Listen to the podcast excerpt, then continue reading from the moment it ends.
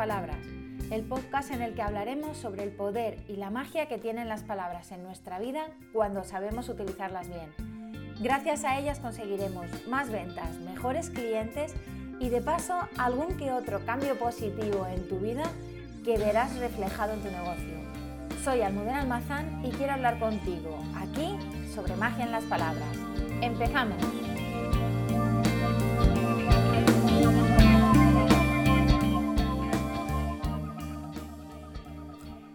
Lo que el síndrome del impostor puede hacer por tu negocio.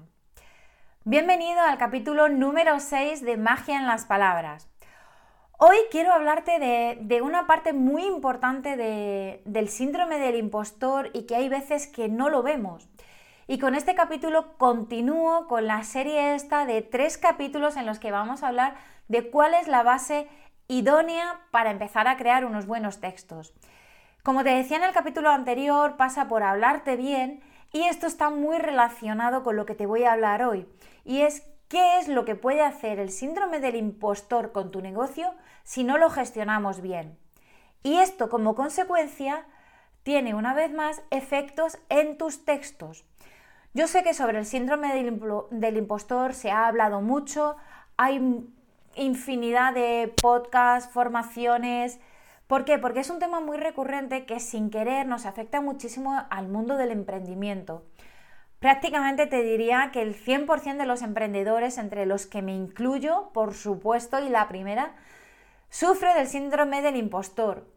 Es verdad que en cierta medida y dependiendo del tiempo que ya lleves en el mundo del emprendimiento, te puede afectar más o te puede afectar menos pero siempre, siempre, siempre está ahí presente o por lo menos está ahí como acechando cuando creas un nuevo producto, cuando vas a hacer un nuevo lanzamiento, incluso cuando vas a escribir un nuevo email que dices, madre mía, gustará, no gustará, se borrarán muchos, mm, se irán, se quedarán. El síndrome del impostor está ahí siempre, pero tenemos que tener cuidado con, con un punto de vista que es el que yo quiero hablar hoy y que mucha gente no se da cuenta que detrás está ahí el síndrome del impostor. Hay muchas veces, y me ha llegado a la membresía, los, alumnos que tengo cuando, cuando llegan y me exponen algún problema que se encuentran en, su emprendimiento o, en acciones que están haciendo, y que claro, ellos no se dan cuenta y dicen, ay, es que no sé crear este texto, es que no sé muy bien qué decir, o como me pasó eh, hace poco una, chica que estaba haciendo una colaboración y de repente empezó a sufrir, pues eh, claro, es que todo el trabajo me lo cargo yo, es que claro, es que la colaboración que hago es que no se están dando cuenta.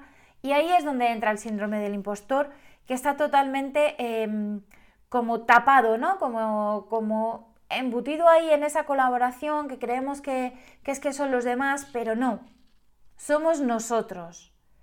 ¿Y a qué me estoy refiriendo? Pues que si nosotros eh, no nos damos el valor que tenemos, el valor que tiene nuestro producto, el, valor que tiene nuestro servicio, ¿cómo esperas que se lo den los demás? Quizá no lo hacen a mal hacer. Es muy posible que, claro, si ellos no perciben de ti el valor que tiene tu trabajo, lo que tú estás haciendo, es imposible que eso lo puedan percibir ellos. Y ahí está donde nosotros tenemos que, entrar y tener cuidado con lo que estamos haciendo, sobre todo de cara al síndrome del impostor. Si nosotros no le damos el valor a nuestro producto o nuestro servicio, los demás no sabrán apreciar todo lo bueno que tiene para nosotros, para ayudarnos. Entonces, ahí eh, vamos a la segunda base que necesitamos para crear esos buenos textos.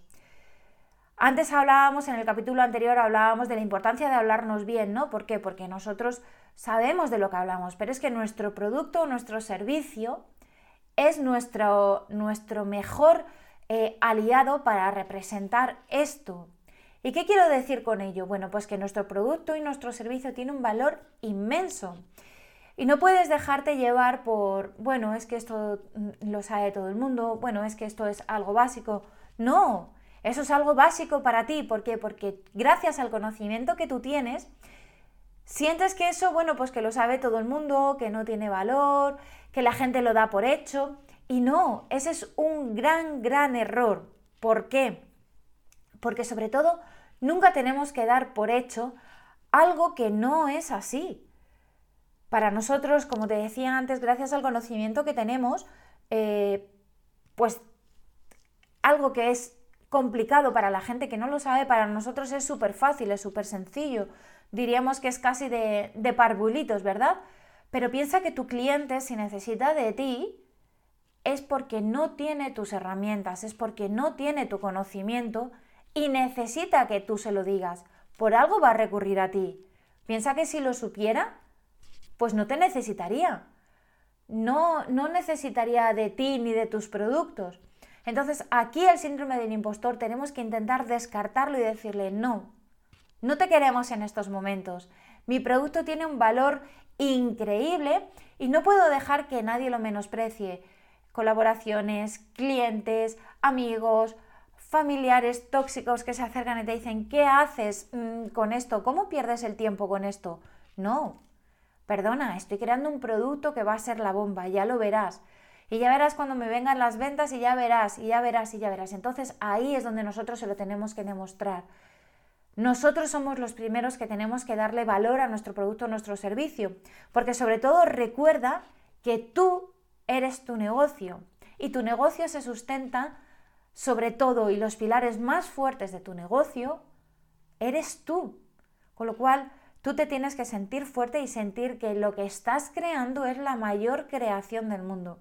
Pasa como con los hijos, no sé si tienes hijos, pero si no tienes hijos seguro que tienes sobrinos y si no, bueno, pues recordarás cuando tu madre te defendía ante cualquier cosa que pudieras hacer. Quizá en casa te llevabas la reprimenda o te decía esto no se puede hacer así, esto, esto ten cuidado, pero de cara a los demás, para una madre, el niño o la niña, su hijo, es lo mejor del mundo. ¿Por qué? Porque es su creación. Pues igual tenemos que hacer con nuestro producto o con nuestro servicio.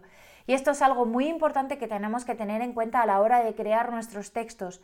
Si nosotros no pensamos que lo que estamos haciendo tiene un valor increíble, que puede ayudar de una manera extraordinaria, el texto que nosotros creemos lo va a reflejar, de una manera inconsciente lo va a reflejar, porque ese sentimiento que tenemos por nuestro producto, por nuestro servicio, es lo que va a salir en el texto.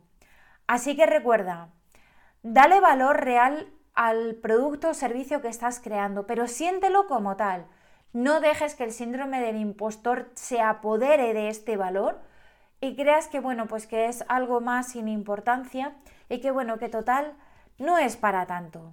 Sí, sí que es para tanto, porque por algo lo estás creando tú y solo por el hecho de que lo estás creando tú, tiene un valor único y es especial frente a la competencia.